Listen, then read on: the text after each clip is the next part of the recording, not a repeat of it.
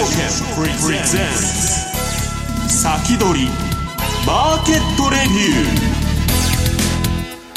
ー皆さんこんにちは。石原潤です。リスナーの皆さんこんにちは。大里清です。ここからの時間は楽天証券プレゼンツ先取りマーケットレビューをお届けしていきます。改めましてパーソナリティです。現役ファンドマネージャー石原潤さんです、はい、よろしくお願いします。お願いいたします、はいえさて今回はゲストお招きしています、はい、なんと初登場ということでございます。ご紹介させていただきます。楽天証券 FX ディーリング部リーダーの武田則孝さんです。こんにちは、はい、どうぞこんにちは。よろしくお願いいたします。よろしくお願いいたします。さあ武田さん今日は初登場ということなんですが普段はディーリング部にいらっしゃるということなんですね、はい、そうですーリングルームは戦場ですから。ですよね。これ結構お客さんの動向なんかもね、はい、詳しくていらっしゃるんじゃないかななんて思うんですけどそうですね。もうリアルタイムでもう本当に常にあのお客様の取引の動向などを、うん、もう見れる立場にありますので、まあ、そういったところ、うん、お話できればなというふうに考えております。このあの例えばコロナの状況になって少しお客さんの取引どうなんですか、はい、活発になってたりとかってあるんですか、ね、そうですね。やはりその3月以降見ますとやはりそれまでと比べますと取引量っていうのは、うん、若干増えてるのかなというようなところで見ております。そうなんですね。石原さんロビンフッドブームですそうなんですよ。日米ともにっていう感じ。ミセス渡辺に代わってロビンフッドブームですから今。なんかデートレーダーといやだからね今まあとにかくそういうなんでワイトってとにかくあの中国株が凄まじい冒頭相場になってるのとあとあのイーロン・マスクのところのテスラが火柱だかしますしまあそういうところにね、みんな集まってると。中国の個人投資家もアメリカの個人投資家もいうことですね、はい、次は FX が動いてくれたらそれでいいんですけどね。ねそうですね、はい、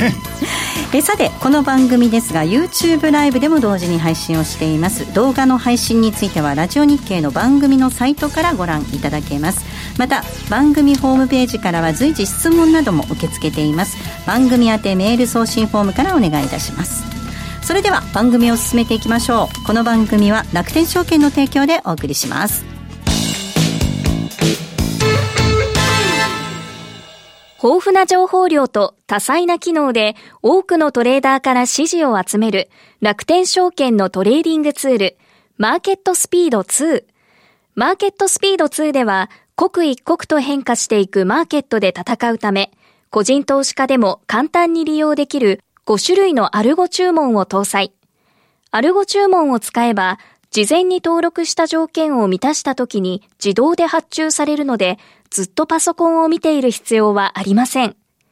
多様な機能と操作性を両立し、個人投資家にとって理想的な環境を整えました。マーケットスピード2は利用料完全無料。詳しくはマーケットスピードで検索。楽天証券の各取扱商品等に投資いただく際は、所定の手数料や諸経費等をご負担いただく場合があります。また、各取扱商品等は価格の変動等によって損失が生じる恐れがあります。投資にかかる手数料等及びリスクについては、楽天証券ウェブサイトの投資にかかる手数料等及びリスクページや、契約締結前交付書面等をよくお読みになり、内容について十分にご理解ください。金融商品取引業者関東財務局長金賞第195号楽天証券株式会社石原淳の相場の肝さあ、ここでは現役ファンドマネージャー石原淳さんにこれからの相場の肝についてお話を伺っていきたいと思います。さあ、石原さん、ドル円がこの時間107円のミドルあたりでの推移、ユーロ円が1.127982あたりでの動きです。本当いついつ見てもねいやここまで走ってきたんでまだ息が切れてるんですけど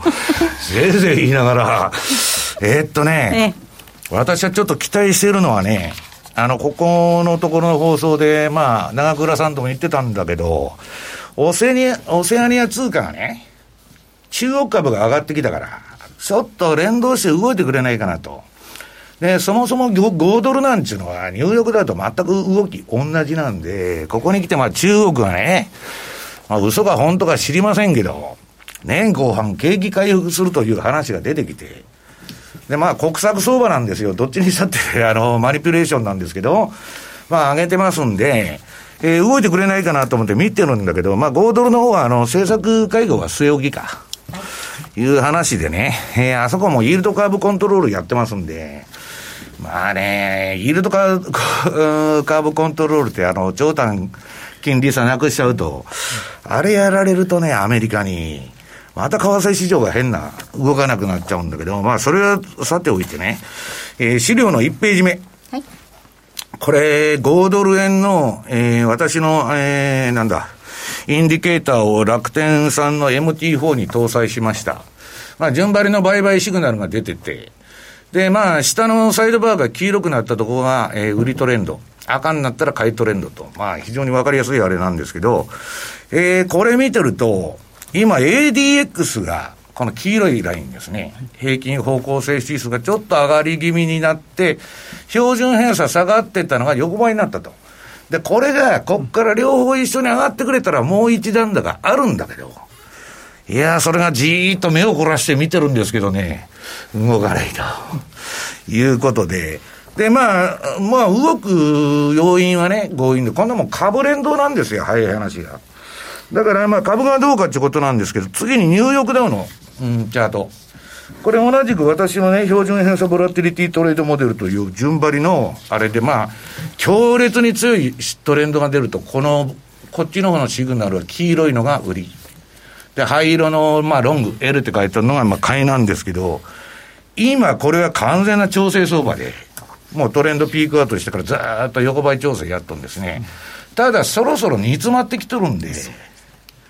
まあ、もう一段高ぐらいね、ちょっとぐらい、7月の前半にやってくれた方が分かりやすかったんだけど、まあ、なかなか来ないと。で、まあ、次は上海ですよ。上海のこの、これ、武田さん何があったのこれ？なんか、いきなり突然寝てたのが、あの、起きてきたみたいな感じじゃないですか。いや、だから、まあ、何が良くて上がってるのか私もよくわからないんですけどね、はい、香港はああいう状況だし。えーまあ余計に、えー、追い詰められると、あの中国共産党っていうのはこういう動きに出ますから。で、まあ、それでちょっと5ドル動いてくれないかと思ってたんですけど、意外や、まあ、ちょっとしっかりしてるんですけど、なんだかなと。ところがね、次のもう一つ。これね、えー、なんだ、5ドル円の冷やしとトレンド転換シグナルと。これはまだあの、ちょっと発表してないシグナルなんですけど、まあ、メルマガとかね、の読者さんとか、まあ、楽天さんのね、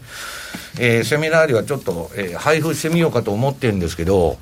これのね、えー、っと、下段の方にある、まあ、あの、黄色くなっとるのと赤くなっとるのとあるじゃないですか。それの上の方。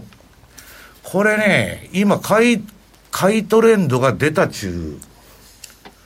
ことなんです。赤くなっとるでしょ？はい。右側の上の方のあれが。えー、はい。で、これ、下の方も赤くなっとったら完全に買いなんですけど、うん、まあ、いまいちと。でね、パッとこれ見たら、あ、この相場まだレンジだっちゅう形状なんです。うん、それはね、真ん中に MacD が出てるんだけど、うん、これまだちょっとレンジっぽいなと。だからまあトレンドを、買いトレンドを待ってるんですけど、いまいちだなと。でね、この今の皆さん見てるシグナルっていうのは赤になりましたけど、これはね、MacD がかなりいい形になってるんです。で、純粋に次のあの、ニューヨークダウの冷やした MacD の売買シグナルってあるんだけど、ニューヨークダウと5ドル同じだっちゅう言いましたけどね。はい。これ結構 MacD のね、あの例のクロスの、この下に2本のライン出てるでしょ？チャートの下段に。これのクロスでやってると、はい、もう持ち合いになってちゃぶつくとボロボロにやられると。まあ、あの、チャートの左側のとこでシグナル出まくってますけど、はい、今は、なんだっけ、これも、売りシグナルが出てて、その後横ばいみたいな感じになってて、で、これ見るとですね、やっぱりレンジなんですけど、ちょっとね、上がり目が、はいあるんですよ、このチャートの今の形状は。ただ、まあ、上値もね、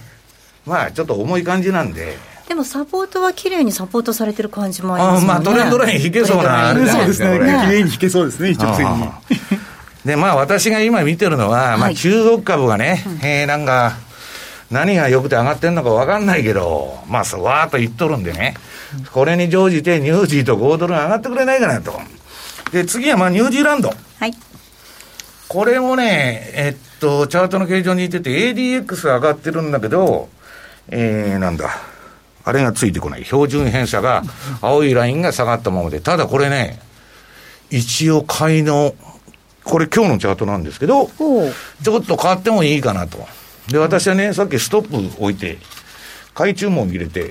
で、まあ、あの、や、あまたの山ほど取ってるポジションのうちの一つだから、ええ、もうストップで打たれたらすぐごめんなさいで気にもしてませんけど、それでギリギリになったんですか、到着が。いやいや、そういうことじゃないですよ。あの、いや、楽天さんのセミナーの資料作ってましてですね、一応は。まあ、それはともかくとしてですね、はい、まあ、いろいろありまして、はい、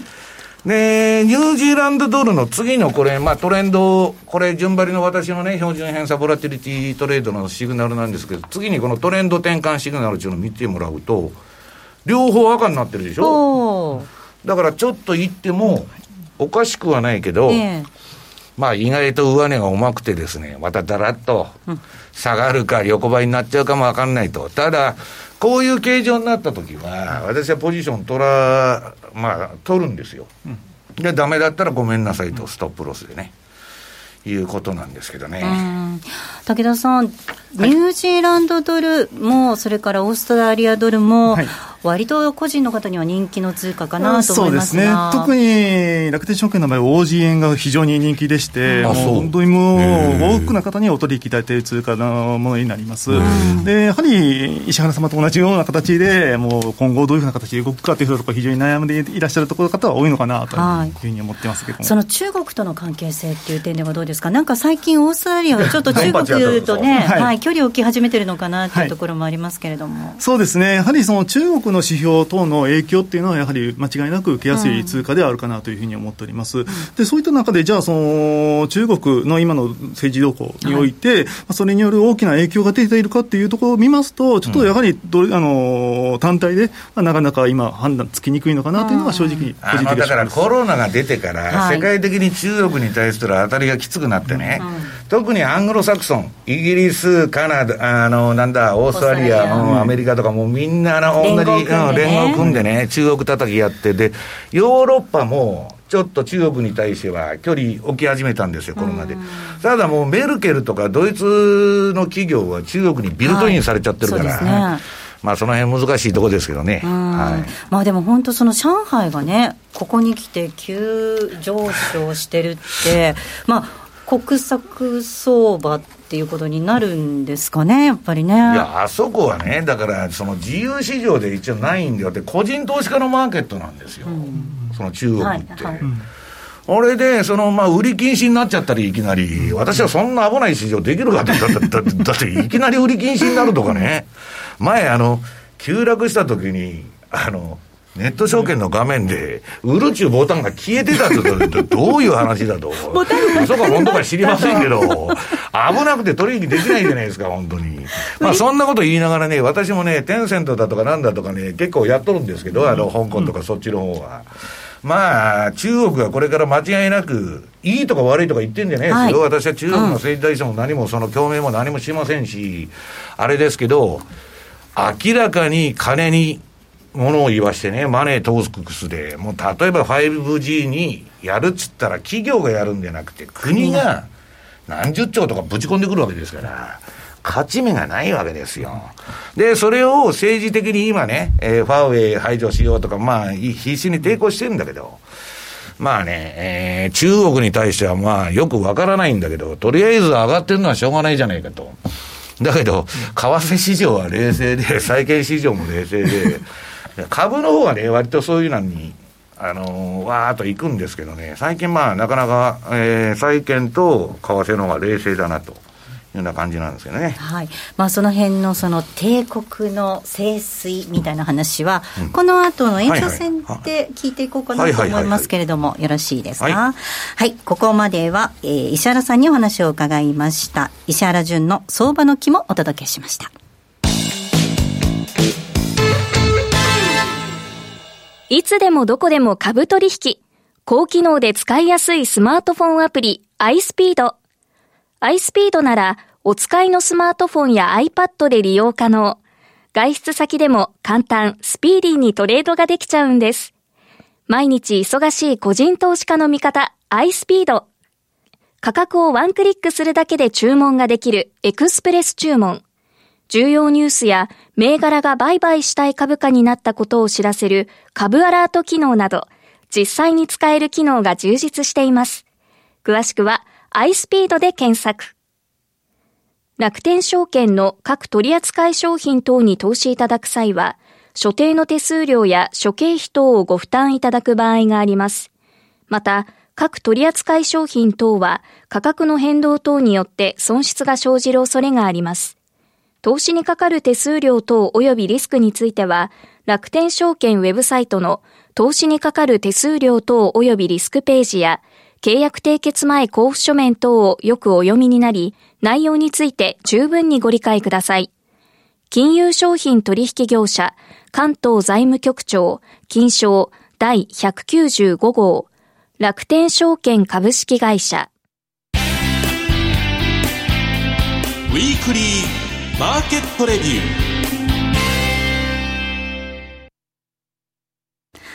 さあ、ここからは武田さんにお話を伺っていきたいと思います。改めまして、楽天証券 FX ディーリング部リーダーの武田則孝さんです。よろしくお願いいたします。はい、どうぞよろしくお願いいたします。さあ、ディーラー視点で今日はお話をいただけるということですね。うん、はい、そのような形でちょっとやっていきたいなというふうに思ってますので、はい、お付き合いください。はい、ぜひお願いいたします。では、まずはドル円からいきましょうか。はい、えーと、そうですね、まずドル円ということでなんですが、もちろんながら、はい、あの、楽天証券の FX の中でもですね、ドル円が今最も取引量としては非常に多い中になってきます。で、現在お客様の動向などを見てますと、やはりかなりロング、あの、買いポジションが積み上がってきているような状況でございます。ドルロング。はい。はいで、えー、もちろんそのスワップ等のですね、影響にもやはり左右される部分はあるのかなというふうには思っておりますが、うん、まあ、その中でじゃあ、その多く買いポジションを持っていらっしゃるお客様のために、じゃあどういったところを目処として今後取引をしていけばいいのかなというところをお話しさせていただければなというふうに考えております。はい。では、まずなんですが、えっ、ー、と、ちょっと今、冷やしの方で、えー、ちょっとドル円の方を、えー、見ていきますと、まず方向感、まあ、見ての通りですね、全く今、薄いような状況になってきております。もう本当に横ばい。レンジですね。なかなか仕掛けづらい相場なのかなというふうに思っておりますが、はい、あの、お客様のお取引などを見ますと、やはりその、動きにくい中でですね、例えばその、デイトレードされているお客様などを見ますと、少しでもトレンドが発生したというふうに見受けられた場合、もうそこに慌てて、もう本当に多くのお客様がわっとトレンドフォロー型で取引を開始されて、みんな順張ってるんです順張りで起きてますで、その中で大体もう1銭、2銭というようなところを、もうさっと抜いて、素早く手一番されるっていうふうなことが最近増えてきてるのかなあじゃあ、アクティブトレーダーが増えてるのかなと。いうふうに思っております。で、やはりその、そうなってくると、じゃあ、どういうふうなところが、まあ、メロになるのかなというところが非常に気にされるのかなというふうに思っております。で、ね、まあ、その中の、まあ、考え方の一つとしまして、ちょっと冷やしてお話をさせていただきますと、まずはやはりその、トレンドが薄い中で見るときには、ボリンジャーボンドで、えっ、と、見るのが一番正解なのかなというふうに思っております。で、まあ、今回その3月以降ですね、そのボリンジャーなどを見ますと、一時的にですね、非常に広がっている部分。これ、ボリンジャーの武田さん、パラマイターは何日なの、はい、えっ、ー、と、これはですね、えっ、ー、と、25日ベースで、日はい、なるほど。中心でやって作っております。で、えー、そのボリンチャー使う場合に一番怖いのが、やはり急激にトレンドが発生した場合、うん、まあ、そこのところで騙しに、やはりどうしても付き合わされることになるので、まあ、そこのところを、じゃあどういうふうに防ぎながら見ていくのが正解なのかというふうなところの、まあ、一つの、なんですかね、正解例としましては、うん、まあ、MacD などを使うのもいいのかなというふうに思っております。うん、で、今回こちらの方にあの表しておりますのが、12日移動平均線と26日移動平均線、を、えー、元に、えー、参集してます MacD というふうなところになってきます。12日と16日。26日、あ、26日、失礼しました。はい。はい、12と26、うんはい。で、ここでですね、今までの冷やしベースで見ますと、特にその3月以降のところ、えっ、ー、と、この MacD、えっ、ー、と、プラスとマイナスのところ、それぞれ、えっ、ー、と、0.5、プラスとマイナスのところですね。はい、まあ、50銭差っていうふうなところが、やはり肝になってきていて、そこに近づく、もしくはそこをブレイクしてしまうと、まあ、明らかに、えっ、と、トレンドとしてして発生してくるのかなと。うん、言い換えれば、じゃあそこの MacD、えー、0.5、マイナス0.5っていうふうなところのかけ離れていて、横ばいが続いている限りは、うん、そこはもうトレンドは出ていないというふうなところを前提として、まあ、相場のど真ん中ということだよね。そうです。そうすると、やはりボリンジャーバンドのプラスマイナス1シグマのところで手堅く、えーと、往復で取引されるのが堅調なのかなというふうに見ております、うん、この MacD からね外れるか外れないか。それでまた、はい、えー、トレンドが出てくるかどうかっていうのの判断、目安になるというところです。はいで、えー、続きまして、えー、中での取引、えー、人気のありますユーロドル、はい、ポンドドルといったところを、はい、えー、引き続き見ていきたいと思います。はい、えっ、ー、と、なかなかですね、えっ、ー、と、今、ドルを積極的に買い上げるっていうふうなところは、なかなか厳しい経済環境なのかなというふうに思っております。で、同じくチャートの方を見ましても、やはり冷やしベースではかなり今それぞれ高値圏で、えー、推移しているような状況でございまして、えー、ユーロドル見ますと、今、えー、本日が大体、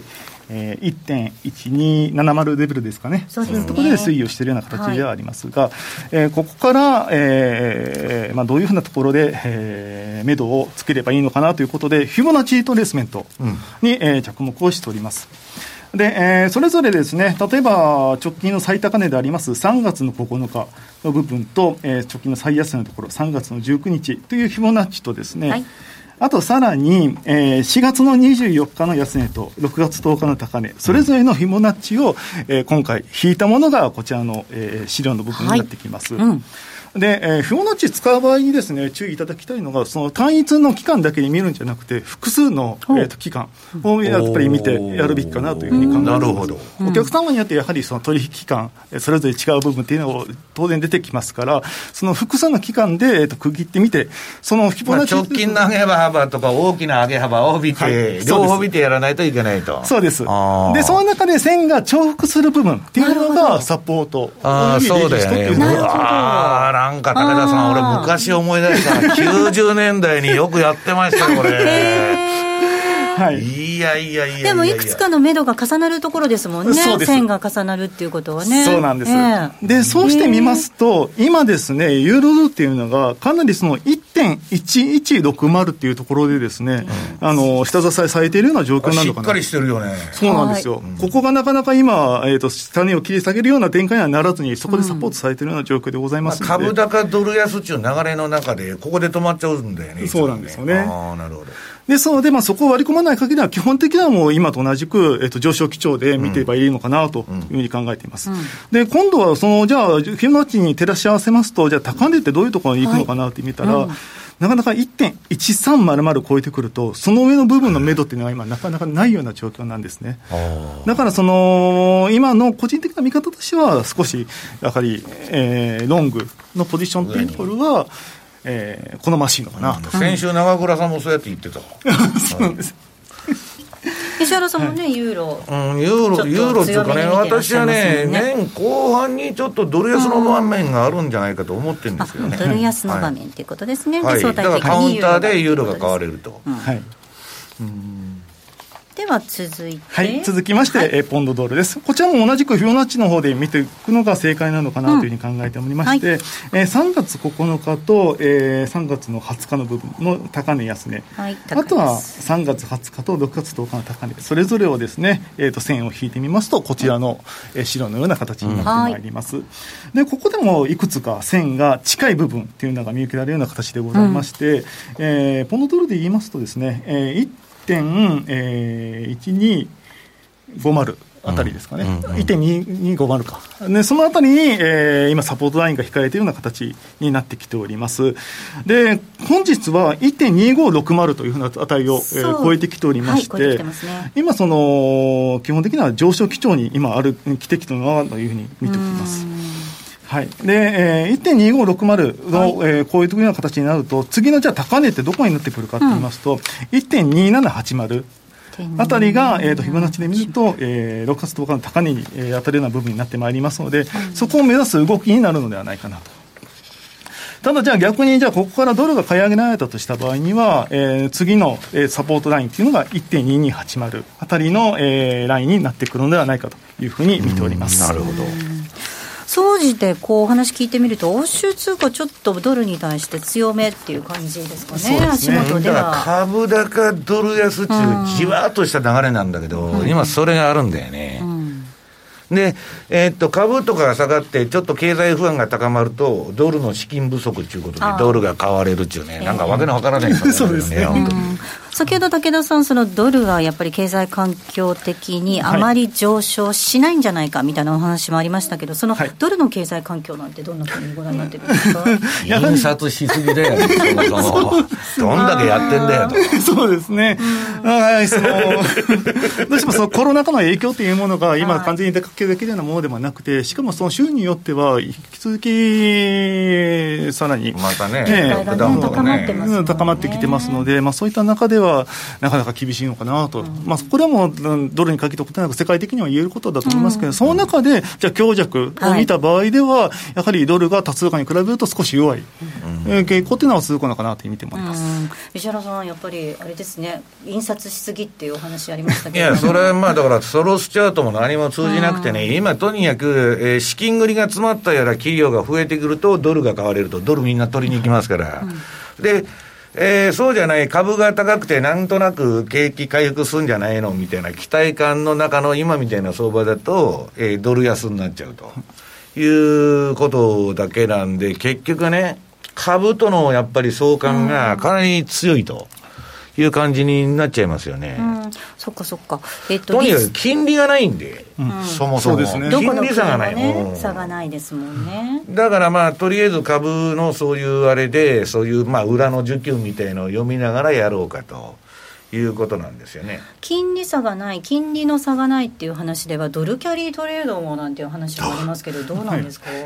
いや、キャリーって言ったら、何をキャリーするんですか、本当に。いや、本当、もうミクロの世界じゃないですか、そうですね。それで単価でやられたら、どんだけリスク取ってるんですね。いう話だと思うんですよ。ホールドするうまみが全くないような状況ですので、まあ、その中でも、今、ユーロドルですか、ポンドルっていうのは、どちらかというと、お客様どこで見ますます。と、ショートが今、膨らんできているような状況にもなります。ユーロドル、ポンドドルのショートが膨らんでです。ので、私も先ほど、そのドルの方が少し弱い状況が続くんじゃないかというふうなところお話ししましたが、はい、お客様としましては、今後、ドルが買えるんじゃないかと。あ逆のポジションを取ってる取っているというふうなところで、そこは今後どうなるのか、非常に注目したいところではあります。ね。はあ、えー、そうなんです。ね。面白いね、お客さんのポジションで僕らあんま知らないからさ。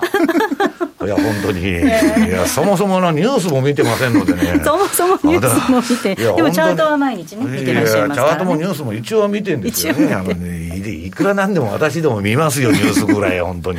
まあでも個人のお客さんがね、すごいパワーを持ってらっしゃいますからね、今のね、はい、市場の中でね、はい、どういうふうな動向なのかっていうの今もう個人のあの時代ですから、アメリカも日本もね。ぜひ教えていただきたいと思います。この後も引き続き延長戦で武田さんにもお付き合いいただきたいと思います。ここまではマーケットレビューのコーナーをお届けしました。さてお送りしてまいりました先取りマーケットレビューそろそろお別れです、えー、いつも早いですね。はい、この後延長戦もございますので、はい、引き続き、はい、はい、ご覧いただきたいと思います。えー、この番組は楽天証券の提供でお送りしました。